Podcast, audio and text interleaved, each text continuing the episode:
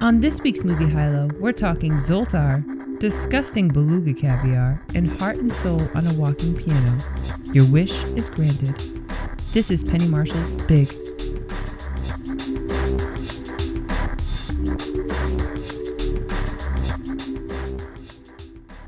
Welcome, ladies and gentlemen, to another episode of Movie High-Low, a podcast discussing the best and worst.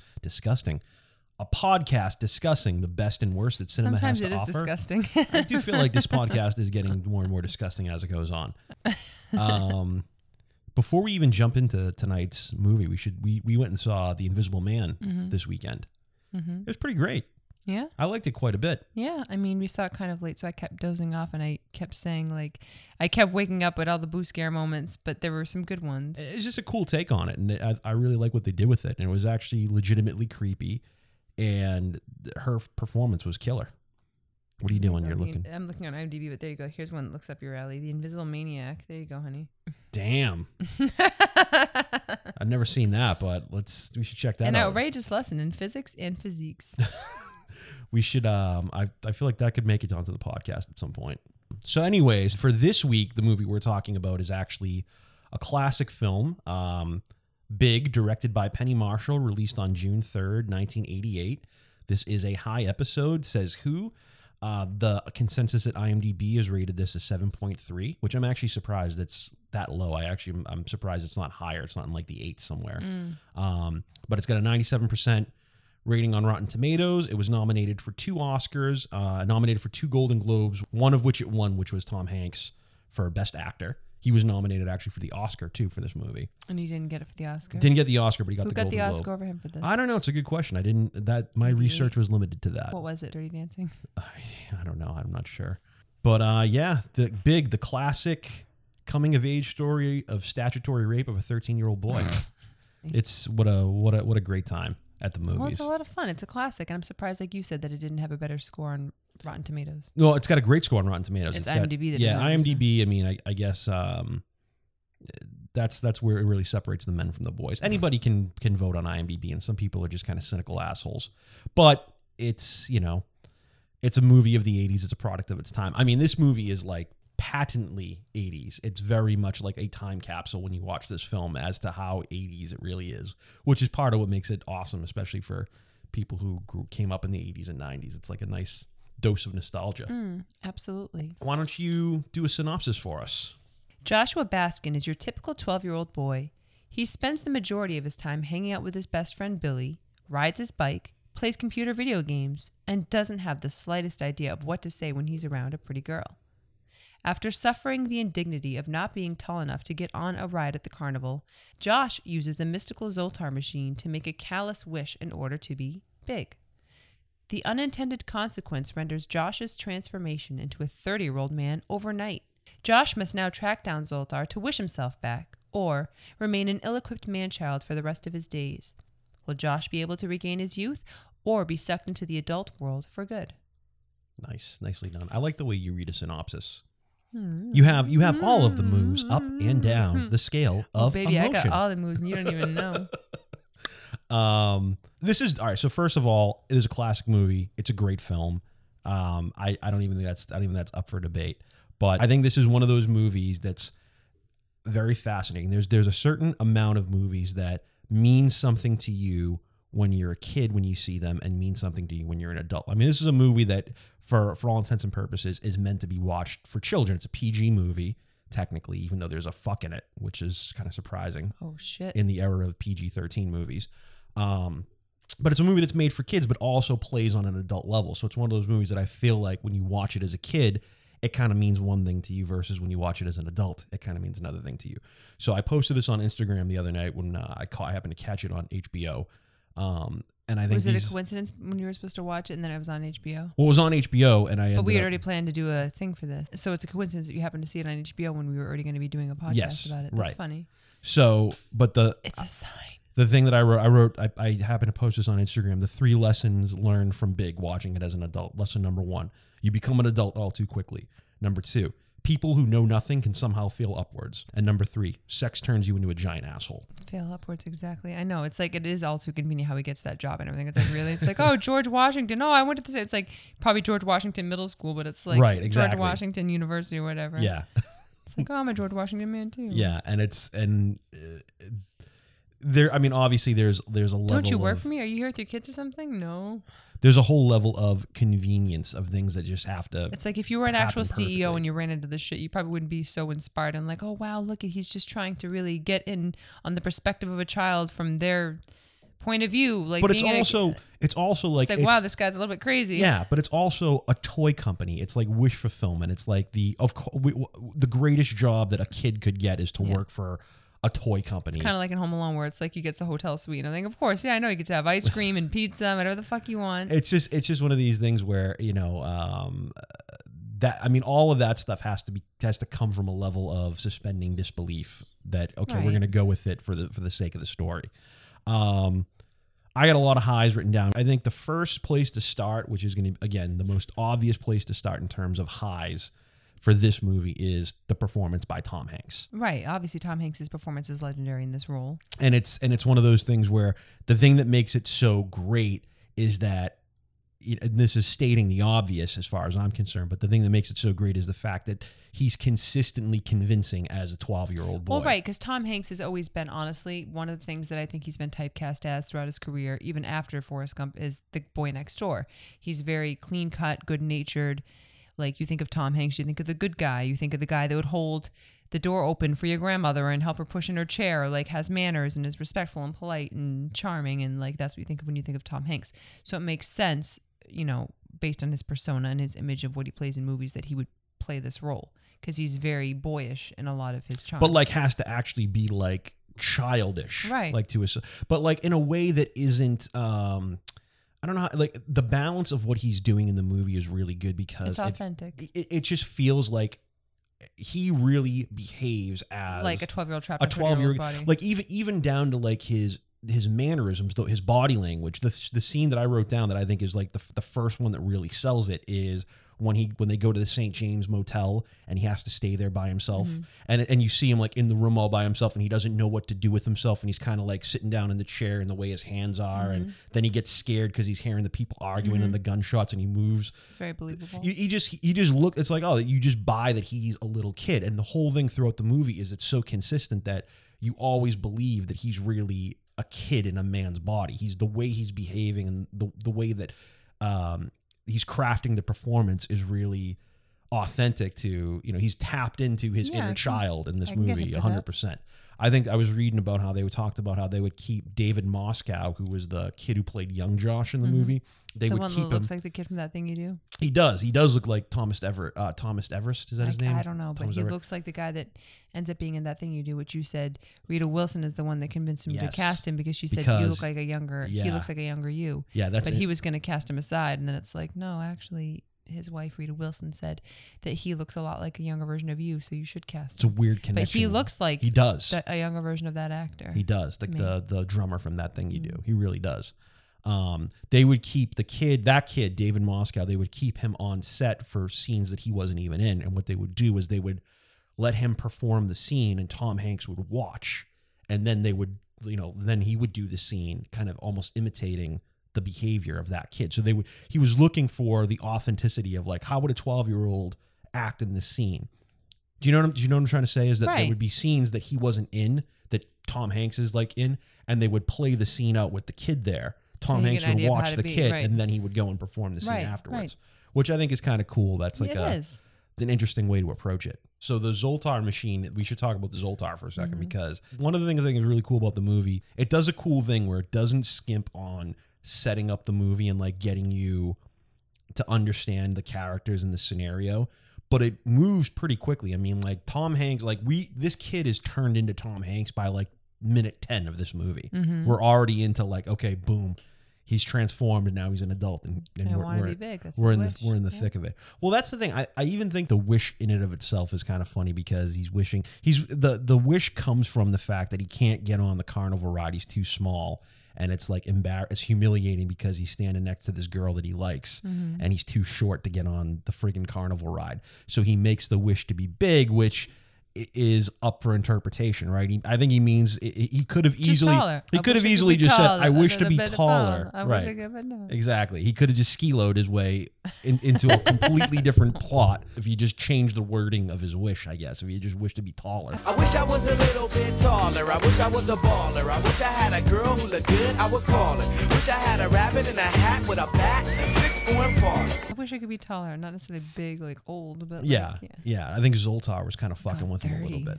So, real quick though, two funny things that I always think about. Well, not even really. But one of my a great Family Guy bit. There's another one we'll reference later, but a great Family Guy bit that I always think of is, I remember there's an episode of Family Guy where Stewie. There's like a cutaway where Stewie goes to the Zoltar machine and he's like, I wish I was big. And then like the Zoltar machine gives him the thing and it says, I wish I could weigh people. I wish I could weigh people. Yeah. Like I wish I was a scale. But anyways, the Zoltar kind of became like a classic thing. I mean, that's now you see that. I mean, there was always, I feel like the Zoltar was invented for this movie, but you've always seen something like that at a carnival. And now like, you would see after Big came out, you'd see Zoltars everywhere. It was like a thing.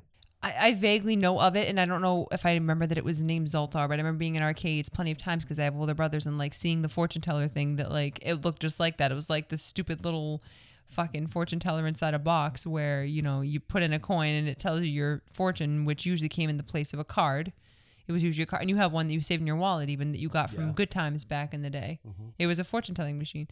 I mean, it's that idea. It's so chintzy, but it's like, what if it actually came true? I mean, look, all this, and then you find out it's unplugged. Like, ooh, it's why is it working then? It must be, you know, some sort of magic. And, you know, that's the whole premise of the movie. So another one I wrote down was, I think the script is another big high for the movie. The script was written by Gary Ross and Anne Spielberg. Gary Ross is that Steven Spielberg's wife? It's Steven Spielberg's sister. Oh, she was the co-writer. Let me just make sure I got that right. Yeah, Gary Ross and Anne Spielberg. Gary Ross would eventually go on to write and direct Pleasantville. He actually became like a big writer after this, but I think this was like his first feature script. And then Anne Spielberg was Steven Spielberg's sister who co-wrote the movie. And the script is great because, it does two things that I think are really important as far as like when you're making a movie like this. It's funny. It's consistently funny. And even like, you know, 30-ish years later, it's still a really funny movie. Mm. But the thing that it really does well is it does a really good job of balancing the fantasy element of the story with like some of the deeper meanings to the movie. It's got it strikes that balance fairly well where, you know, you're watching it and you're just enjoying it on this level of like, it's a pure fantasy. It's a little kid who makes a wish and turns into an adult, mm-hmm. and the hijinks that ensue. But at the same time, it's kind of telling a deeper story. Like I was saying earlier, when you watch this movie as a kid versus when you watch it as an adult, when I was a kid, the message I got from the movie was like, don't be in such a big rush to grow up. Mm. Right. And then you watch it as an adult and the message kind of feels like it's, don't lose the inner child that's inside you. A little bit of both, right? You know, so it does that kind of. Well, it's like The Little Prince by Antoine de Saint-Exupéry. Yes, yeah, it's a very similar idea. Yeah, which is why it's a beautiful story. Yeah, but it's just it does a good thing of not being up its own ass with the message that's like hitting you in the face. I think it comes right up to the line of, you know, there's like the scenes at the end when he's walking back in his old neighborhood and he's looking at he's seeing all the kids and he throws the ball back and. That he's starting to realize that he is longing for the part of his life that he didn't get to live. Mm-hmm. His lost youth. It comes right up to the line of like maybe being a little too on the nose, but mm-hmm. It does a good job of being able to have fun while have a message underneath so that the fun feels more earned because there's something underneath it. Yeah, it's not just Tom Hanks doing fart jokes as I'm 30, but I'm really 12 type of thing. But, you know, having something underneath it to support it while... not, like I said, getting up its own ass with the message and still being able to have fun and play on that level. Mm-hmm. So I think it's a nice balance of being able to be fun and have a message at the same time. And if there's anything about it that seems a little bit cheesy or corny, I mean, it's like you have to think about sign of the times. I mean, this is the late 80s and it's coming out with this kind of movie. So there's definitely going to be things about it that are dated or feel a little bit cheesy. But like, well, there were tons. Because of the time, you know, it's done. It's like it doesn't feel overly that way. And the 80s was kind of like ripe with these John Hughes movies, but not even that. Like these body swap movies, like there were tons of them at that time. The Parent Trap. And the not the Parent Trap. You're thinking of Freaky Friday. There was one with Judge Reinhold and I think Fred Savage, and I forget what the hell that one was called. Freaky Friday, which I think might have been even in the 70s, but maybe it was like the late 70s, early 80s. There was one with Dudley Moore. I really can't even remember the titles of them, but I just remember the 80s was like rife with these body swap movies. They were like kind of a thing that was happening at that time. And even though this isn't, I mean, this is sort of a body swap movie in a weird way. He doesn't necessarily swap with another person, but he transforms into an older man overnight. And this is the one that I think had the most resonance with an audience because of the fact that there was a real kind of good story underneath it. Yeah, absolutely. I mean, it's fun. It's charming. It's endearing. It's fucking Tom Hanks. I mean, he's like the male version of Julia Roberts or whatever, like American Sweetheart. Like, but the male version. I mean, it's Tom Hanks. You know what I mean? Do you have a favorite Tom Hanks performance? Probably Forrest Gump. I mean, who didn't grow up loving that movie? Well, he also, the thing about him, I think, is for a long time, at least in this part of the 80s, was kind of doing like he came off of Bosom Buddies, which was like an 80s TV show. He was kind of doing like the comedy shtick. He was doing like Bachelor Party. He was doing, I think, Turner and Hooch, which may have came after this. But I think this was like one of the first movies where people were starting to see that he had like a bit of a range. Because he hadn't really done anything dramatic up to this point. Nothing like really dramatic. And then, of course, now this is 1988. In 1993, he actually wins his first Oscar for Philadelphia. Mm. You're starting to see him in this movie transitioning into a more serious, even though he's doing comedy here, you're seeing that he's got like this range that he can, eventually build on. Streets of Philadelphia. I always think of the South Park. Did you come Jared, rocking with the sandwiches. Name is Jared. Jared lost weight in Subway, now it's cold and low. No one late to call his home. Like sandwiches with Philadelphia cream cheese. Desensitized to violence, eating Oreos. So that was when he goes to the St. James Motel. Yeah. And I think... Right, and then it shows like later, he's like, in the beginning he's so like freaked out and he's crying, he thinks he has a gunshot and he's scared and all that. And then later it's like he's eating Oreos, he has gunshots, he even fucking carries on face. And it's kind of, it also, I think that's kind of cool because that speaks to the hardening, he's toughening up. But not even that, just how kids are adaptable, how that first night he's there, it's an unfamiliar place and it's scary to him and it's freaking him out and he's playing it like a scared kid who's not. Or maybe it's a testament to him toughening up, less to how adaptable kids can be and more about that he's toughening up. He's used to being in that surrounding now. That's it's not new or scary to him anymore. Plus, he's also sitting there eating Oreos and watching TV without mom coming in and telling him it's time to go to bed. It's kind of like, fuck it, I don't care about the shit. Actually, going on outside. No, because that happens at the beginning of the movie is that the mom comes in and it's time for bed. But and he has to share his bed with his room with his baby sister. Yeah, that's what happens when you don't grow up with a lot of money. Damn.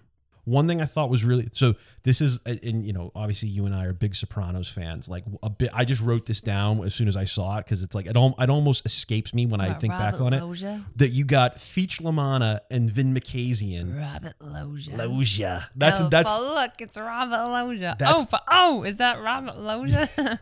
That's the other Family Guy joke I wanted to reference when they're doing the thing like there's nothing worse than being stuck and a bank teller line behind Robert Loggia, and then it cuts to him, and he's like, "Hi, I'm Robert Loggia." Can you spell that for me? Certainly. That's Robert Loggia. R as in Robert Loggia. O as in Oh my God, it's Robert Loggia.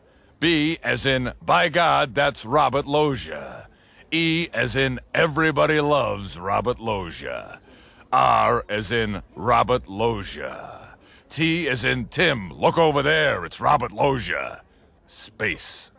L as in look, it's Robert Loggia. But no, you got Feech La Manna and Vin Makazian in the form of Robert Loggia and John Heard, rest in peace. together. Oh, he's dead now? He died. He died a couple years ago. John Heard? John Heard, yeah. The guy that plays Kevin McCallister's dad.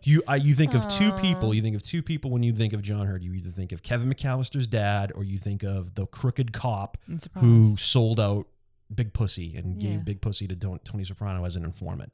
Yeah. But it's so cool just seeing Feech La Manna and Vin Makazian. Yeah. So the rest of this episode, with much love and respect to John Heard, for the rest of this episode, anytime I reference John Heard, I'm going to be calling him Vin Makazian because that's who he is to me. The Sopranos. Okay, got it. So I just loved seeing those two together. There's one scene that this is like one of those random things that I just wrote down because it just like cracks. It's one of those, I've seen this movie so many times, but this one small idiosyncratic thing, every time I see this movie, it just cracks me up. The scene where Tom Hanks and Vin Makazian are playing racquetball, and like it's like after he's kind of gotten with the right, his girlfriend. That's his so piece now of it's ass. Now it's like a challenge, like the two of them. So they're playing racquetball, and Tom Hanks is like almost beating him at one point, and he serves, and he calls it. Tom Hanks like, oh, it's under the line. You said it's under the line. It's my serve, and they get into this big fight, and it becomes this whole thing where Tom Hanks is just trying to keep the ball away from him, but there's this you see, like, as they're fighting like little kids, you know, and Tom Hanks is a little kid and Vin Makazian's acting like a little kid because that's how we all Tom are. Tom Hanks is egging him on. You know, and you're starting to see like this crowd gather to watch them having this ridiculous fight. This is this great line where it's off camera as you're watching all of the people gathering, but you just hear Tom Hanks going, "This guy cheats. He's a cheater. This guy cheats. Cheater. Give me cheat. I do not cheat. This guy cheats. Give me the ball. Cheats." Every time I see it in the movie, it just cracks me up. It's funny. All right. Why don't we take a quick break? We'll come back. We'll do some more highs and if there are any lows. Okay. Do you have any lows for this movie? I had not big ones. This will be funny. This will be interesting. Not a lot, but yeah. It's hard. This one's hard. Even the movies that we've done that have been low so far, I still have more highs. Yeah. There's still more things I can find about them, even if they're shit movies that are endearing. I've noticed that about you. I guess I'm more of a half. You have a sunnier. Yeah, you have a sunnier disposition when it comes to even stuff that's garbage. Not about everything in life, maybe with movies. Movies, at least. All right, we'll be right back, and we'll be back in a few. I met a girlfriend at Triscuit. She said a Triscuit, a biscuit, ice cream, soda pop, vanilla on the top. Who shall eat her? Walked down the street, 10 times a week. I met it, I said it, I stole my mama's credit. I'm cool, I'm hot, sock you in the stomach 3 more times. So let's talk about some great scenes from the film. I think there's plenty of great / classic scenes in this movie. I mean, the first one, absolutely. First one that I think, even if somebody's like vaguely familiar with this film, I think the first thing that anybody thinks of when they think of this movie is the dancing on the walking piano scene. Right. In the toy store. Heart and soul, I fell in love with you, lost control. You were saying though before that it's like the convenience of the way that he's able. Well, like of course they both know the song. Well, I mean it's a simple song, so isn't Chopsticks, but like you have to bank on the fact that they both know those simple pieces and how to play them in the same time and like are going to play perfectly. So it's like, oh, of course, like they just both play perfectly. But no, but you you were saying before, even like the fact that he wins that he's so childish enough to win the CEO over is as a plot convenience versus like the hard-boiled or hard-nosed CEO versus who Robert Loggia is playing in this, which is that he's just so charmed by Tom Hanks. Oh, look at you. You're like a little kid. Right, he's so used to being around sycophants that he's not used to somebody who's just genuinely... Yeah. Like even when they first meet, he literally runs into him and knocks him down. And... Vin Makazian, which had to happen so that when he runs into them in the toy store, he's like, "Don't you work for me?" Right, because otherwise, how would he even know him? Right. But Vin Makazian says he's like, "Oh, like that's a plot device, you just ran into this guy." I like. Let's speak about John Lovitz. He finds out how much he makes. He goes, $187. He's like, "I know they screw you, don't they?" I know, damn. It's like, wow, money. I think it's even funnier. There's a couple of fucking John Lovitz. There's a couple. Oh, if you feel you talk to her the right way, she'll spread her legs. You, I won't talk to her then, or whatever. He goes, yeah, she'll wrap you in your legs so hard. And he's like, I'll stay away from her. It's like, what? It's supposed to be a good thing. Because he's like a little kid. He doesn't, I know. Man, that's scary. I don't know about that. I know. But the the dancing on the piano thing, it's like, that's a very kind of charming thing. I think production wise, I know that they said that those guys, you know, Robert Loggia and Tom Hanks actually performed that. They had stunt guys or like doubles that were there to be able to do it if they couldn't perform it. But the piano thing? Yeah, they were dead set on actually being able to perform it. They probably had to practice it together. They probably did. It's cool. It still holds up as a cool scene. Like it may be cheesy to a certain degree, but it's kind of like when you watch it, you're like, it reminds me. Awesome. It's like the same level of notoriety as Risky Business and Tom Cruise. Yeah. Dun, dun, just dun, iconic. Dun, dun, dun. Bob Seger. Yeah. Yeah. It's a nice like one of those scenes. Music to movie. Like sometimes when you think of certain songs, like anytime I think it's Stuck in the Middle with You, like boom, I'm in Reservoir Dogs. Right. It's one of those things you think of that song, you immediately think of this movie, which is cool. And it's just, and it's kind of, it's a nice way to, he ingratiates himself to Macmillan and then is able to move up the ladder where he's just a data entry guy, you know, and now all of a sudden he's the vice president. I know, that's why it's like, do you have to play with everything? Cut to him playing with everything. Like, I think that's so funny. Yeah. Another classic scene, I think, is the company party scene. When he shows up in that crazy tux. And he's quintuple dipping his carrot. Yeah. He's like... And they're just looking at him like, really? It's like one of those things you just don't do as an adult. You don't fucking triple, quadruple... But he's doing way worse than that. He's taking like the celery sticks and he's just licking all the cream cheese out of them and then like discarding the celery. Right, like the way a kid would do. You know, like at our school when we serve snack and we have oranges, it's like we always have the kids that eat the oranges and then put their fucking peels back into the container where they got. It's like, don't stick your dirty ass peels that you ate the orange off of back into the container where you got the oranges. It's like, that's like the way a kid would eat. That's like the whole joke. Right. He's it's like, ew, you gotta pick your plate. Like, I don't want this. The best is when he's eating little corn, the baby corns, and he's eating it like corn on the cob. Yeah. Apparently that was like an improv. I believe from Tom Hanks. I can picture. But it's so funny. And then obviously when Penelope, what the hell's her name? Penelope. The chick in the movie. Yeah, but what's her name? I don't know what the actress's name is. When she, what? I just said it a few minutes ago. Elizabeth Perkins. Why am I calling her Penelope? I don't know. Jesus Christ. Penelope Cruz. When Elizabeth Perkins. Open your eyes. Do that again. That was good. Open your eyes. That's really good. Losing momentum. Yeah, I know. More like choosing fermentum. There it is. When Elizabeth Perkins... Yep, blabbermouth cunt. It's another Sopranos line. If any of our Sopranos one of these days we're going to do Sopranos podcasts. Well, no, there's a lot of Sopranos podcasts out there. Props to Potta Bing. I'm a big Potta Bing fan. We definitely, before Many Saints of Newark comes out, we should do a Sopranos month. Where we just we'll pick 4 seminal episodes. There are a lot of things I could say right now that I'm not going to say. You never had the makings of a varsity athlete. Let's not go down that rabbit hole because this whole thing can turn into a Sopranos podcast. What? You can have a sleepover? You can play Name That Pope? You don't shit where you eat, and you really don't shit where I eat. All right. You have a hole in your sock. I know. It's very embarrassing. Then the other part when Elizabeth Perkins shows up and is like, they get this great beluga caviar every time, every party, and he fucking eats it, and he's freaking out. He's like, he's just like spitting it out, like he's like, you got a milkshake? And she's like, you want to get out of here? Want to go fuck, basically. Yeah. So we should talk. That was another. GTF, that's another great scene. The sleepover scene. When you want to sleep over, right? When they get back to the house, she's like, I don't know if we should do this, and he's like, what do you mean? She's like, stay the night, and he's like, oh, you want to sleep over? I get to be on top. I know, and she's just confused. Like, do you mean it? Like, I mean it. But it's so funny because like the way that whole scene plays out is she's expecting one thing. She's expecting this guy is going to take advantage of me, or she wants. I'm vulnerable right now. Can't you hear me? We should talk about that scene too. The car, in the limo, and he's like so psyched to be in a limo. I know, like he's never been in one before, and he's just playing with everything. And she's like, stop with the radio, and then he opens up the moonroof and is like running, like sticking his head out in New York City, like it's such a blast, And then listen to me, I'm really vulnerable right now.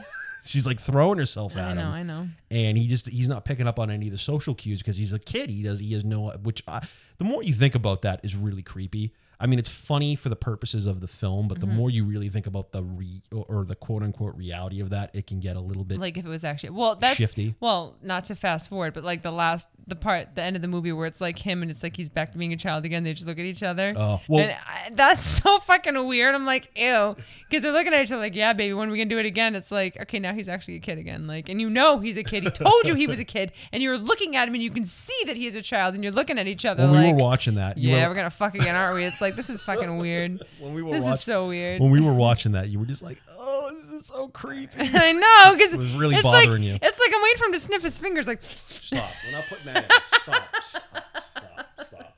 I mean, at this point in my life,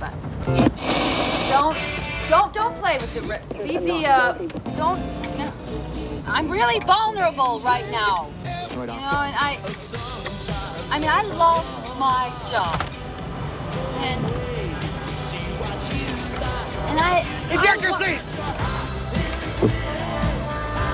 He's all like jazzed about the fact that he's in a limo for the first time, and she's trying to talk to him like, I'm vulnerable, aren't you listening to me? And like, they're on two different wavelengths. Yeah. You know, for her, it's like, you know, you're going to come take advantage of me now because this is what happens with most adult men. Yeah. But like, in reality, he's just excited. Yeah, he's a kid. He's just taking in all the moments of being at this fancy place and being in this limousine and the radio work and whatever. I mean, and it's got a moonroof and like it's the luxuries that are interesting to him, like rather than the girl. Like, and he's not used to any of it. And that's like part of the thing is that like as an adult, as you get older, you start getting used to shit versus everything's like new and exciting and an adventure versus like, oh, she's like, this is the company car. Like I'm driving this all the time. I don't give a shit. It doesn't mean anything to her that they're riding around in a limo. To him, it's like blowing his fucking mind. Right. Oh my God, we're in a limo. This is so cool. We can go get drive. She's the one that said, she's like, I've got a car if you want to get out of here. And it's like, come to find out, I've got a limo. Like, oh, it's company car. So it's funny because now they get back to his apartment and like she's ready to ride the D train. She's thinking this is DTF. Where it's going, you know. And he's just like, hey, come check this out. My Pepsi machine. You can just throw a ball at it. It's rigged up. You don't even need quarters. You can get a Coke if you want it. Like or say Coke or Pepsi, whatever the fuck it is. But then it's like, I got pinball, I got this trampoline, and then it's the whole thing like where they're jumping around on the trampoline. It's like, that scene's really funny because it starts out where like he wants her to get on the trampoline and she's looking at it like, oh, is this like part of the foreplay? Like he's like going to pick her up and she's like, ooh, she's like making these weird faces. And then he he just pulls her onto the trampoline like he would pull on like his 12-year-old friend, you know, and it's like, all right, let's just jump around. This is and then you see her getting in touch with her and her child too. It's like they get lost, and that's the whole thing. It's supposed to be like, oh, just be a kid again. Then, but by the end, like when now they're going to bed and he has the bunk beds, and she's laying there. Like you were the one that was like, oh look, she's got the jersey on, like she's waiting for him. I know. And he jumps up into the top bunk, and she's like, what? Like this? Really, it's not going down. He's like, here, take a glow in the dark ring. And he's like, doing like right. pick a hand, and he's like, here's a glow in the dark compass. And then she's kind of endeared to the fact that, oh, this guy didn't try to make the move on me tonight. Like this guy was just playing with, we were just having fun. We were just being together, and she's not used to that. Sort of like the innocence of what a first date could be. Right. Something. And then I guess, I don't know. Then I guess in a weird way, it kind of makes sense. Like she's an older woman who, I don't know, there's no way to talk about it without it being creepy, but like she's an older woman. Well, maybe on like some level she almost knows that he's younger, like, okay. Or inexperienced or not. There's something about this, it almost feels like I'm with a child. and it takes you out of the moment, like, oh. But that should be a turnoff, I'm sorry. Right. I mean, then again, it's 1988. This is it's a much simpler time. It's not the news headlines of like the teacher who had sex with, you know, the 8th grade student. Like we didn't have that back then. I mean, maybe it was happening, but it certainly wasn't being reported or heard about in the way that it is now.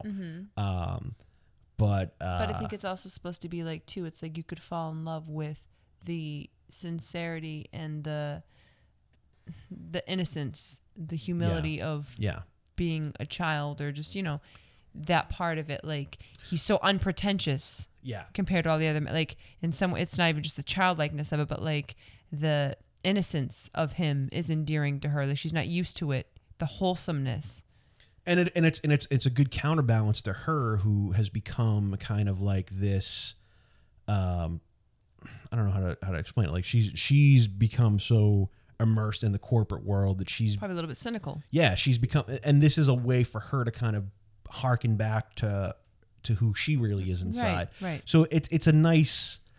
Well, it's like the thing where it's like when he's first introduced into the workplace, it's like her and her boyfriend. What's his name in Sopranos? Vin Makazian. Like they're both basically making fun of him, like how goofy he is and dorky and the shit he does, and it's like.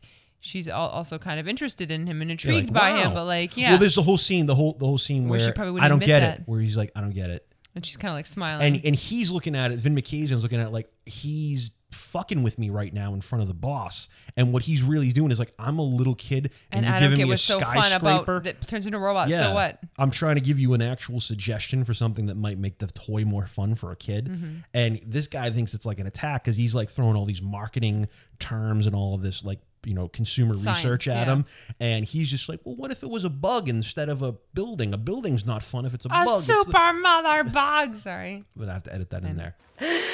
I am the super mother bug.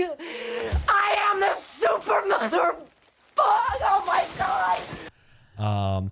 But like, and she's looking at it, and then he's all up, and then he's afterwards, he's like, man, I don't get it. He's like all pissed off, and she's like, he just didn't understand. He was looking for another, you know, he thinks it's a personal attack versus her being like, he's actually just an interesting guy who's looking at it like a toy and trying to think from a kid's perspective. His perspective is different than ours. It's all that stuff rings, and again, this is all due to Tom Hanks's character, like really making it feel like.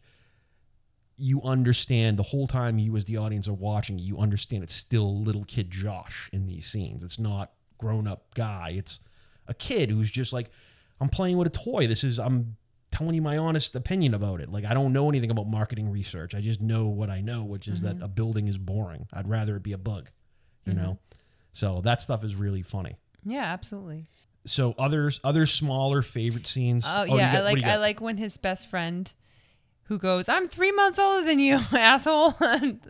Because it's like his friend, who the other little kid who's his friend. And Billy. It's like, Billy, yeah, exactly. And then it's like, at one point, he's like, I'm 3 months older than you, asshole. It's like, don't you forget, I'm actually older than you. You know what I liked about their, and I wrote this down as like part of the, so I thought was kind of cool about their relationship is that their relationship, obviously it changes as time goes on. Mm-hmm. And I thought this was kind of like a, maybe not so subtle, but something that they were purposely trying to do is that their relationship goes from being friends, like Billy's in it. Billy's really the only character that's there trying to help Josh. But like it goes from being like friends when you're little kids to friends when you're an adult. And but you don't have time for them anymore. That's very true. And it's true. So sad, but it's true. When that's it does. True. You get that. It's like, oh, I can't do it. I gotta go. It's like, why? It's like he doesn't want to say. And then it's like, I gotta hang out with this chick. Well, and then like 5 minutes later, it's the scene. She's like, I'm his girlfriend. It's like, oh, it all makes sense now. Yeah. It's like, you know. But even more than that, that's a really good point. But even more than that, I would even say like their relationship goes from being friends to almost in a weird way, kind of like a father-son thing where he's kind of like the typical dad who's too wrapped up in his work or his adult life to spend time with the son. Mm-hmm. So like when Billy's showing up and he's like, I got a deadline, I can't talk to you right now. Mm-hmm. It's almost kind of like the way that, you know, a shitty parent can treat their kid when they're more wrapped up in their career. Cats in the Cradle and the Silver Spoon. Some other favorite scenes, like smaller scenes that I think are really great. I love the job interview when he first does the job interview. George Washington, like, man. And it's, yeah, that whole thing where he confuses George Washington with like the middle school that he goes to versus, you know, the college, the university. When he's like, oh, you missed a couple of numbers on you. Like Billy gives him his locker combination. Your son combination. Can stay here. Yeah, son, wait for me. Yeah, but then when Billy gives him his, I know, he's like, you got two numbers missing on your social security. 12.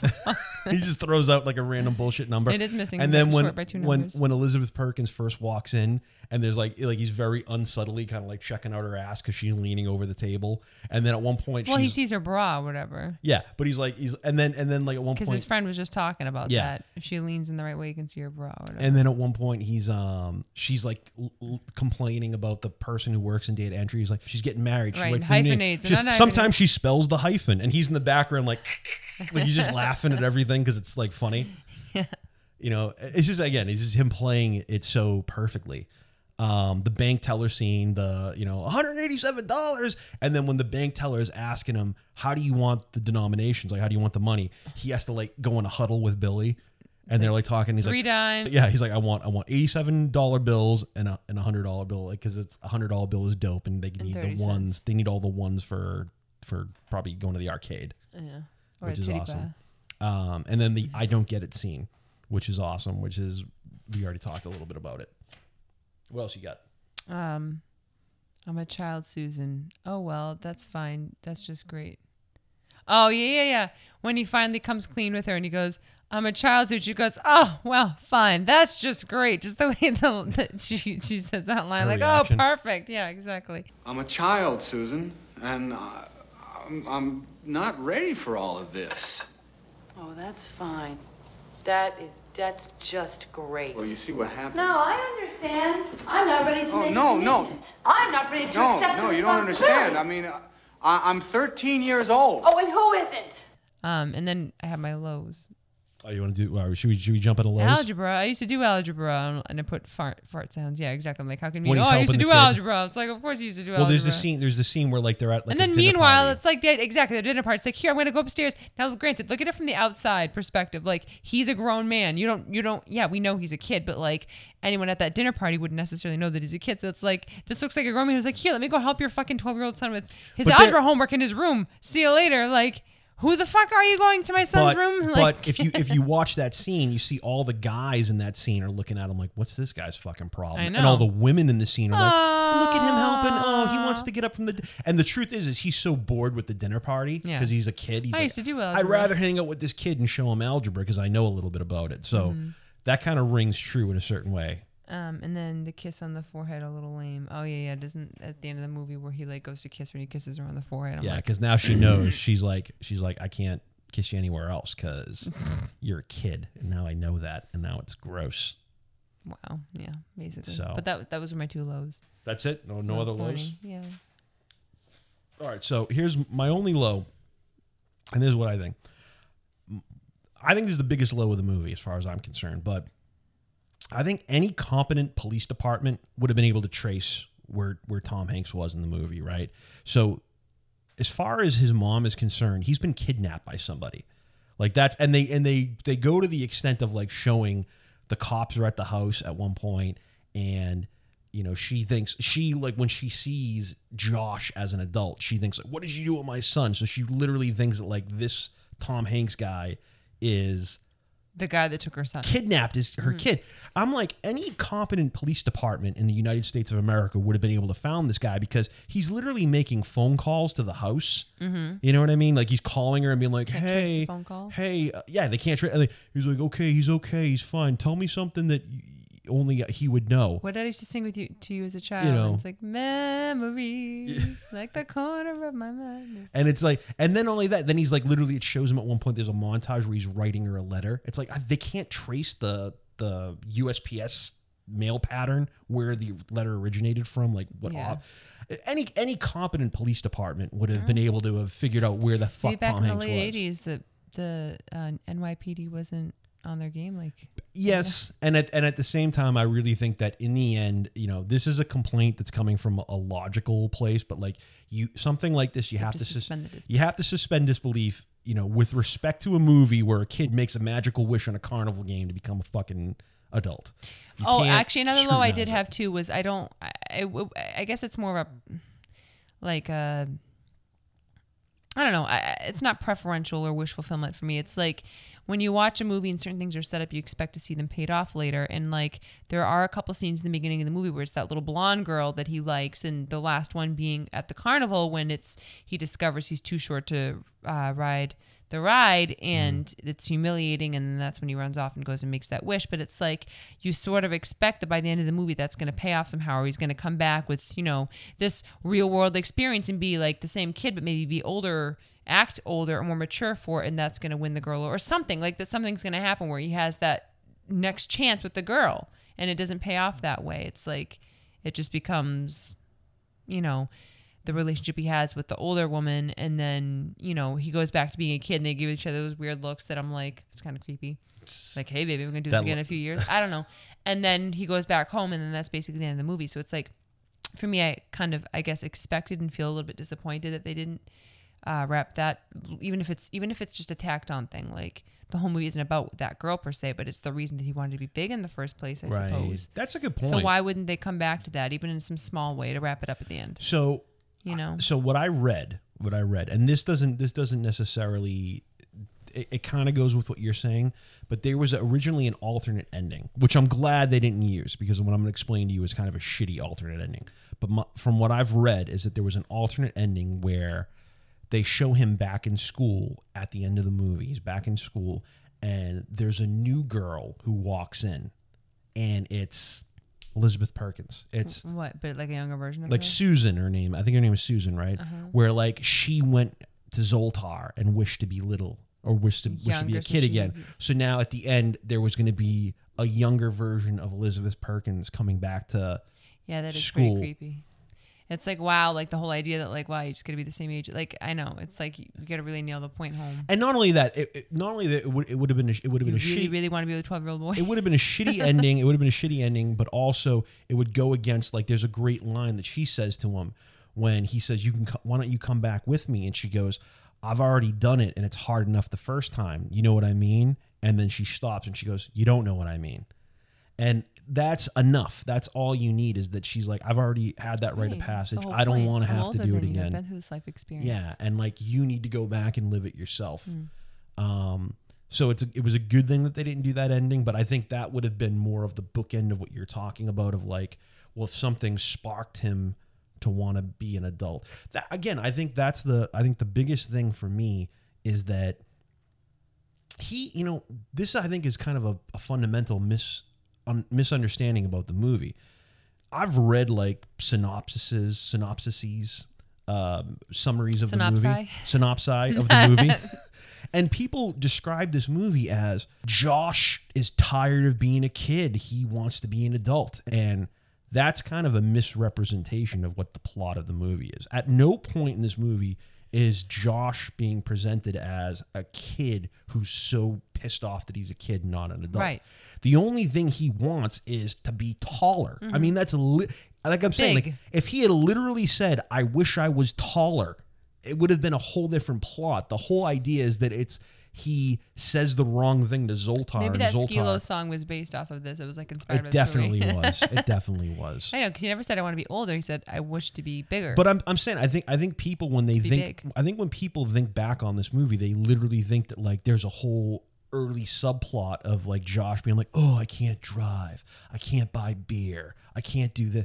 It's not like that. Mm-hmm. Josh is happy being a kid. He's actually a happy kid. But maybe it's more the joke of like, you know, that age old Be careful what you wish for. Exactly. So right. It's like you wish to be big. Well, you wish to be big. That can mean a lot of things. And what if it means now it's I wanted to be this, but it took me way past what I even wanted to do. I wanted to be big, but I'm big and I'm old and it's like, oh, shit. It's way more than I bargained for. That's exactly right. I think that's what people, in a weird way, I think people misremember this movie in a weird way. I think people really remember this movie as like, Josh was so sick of being a kid.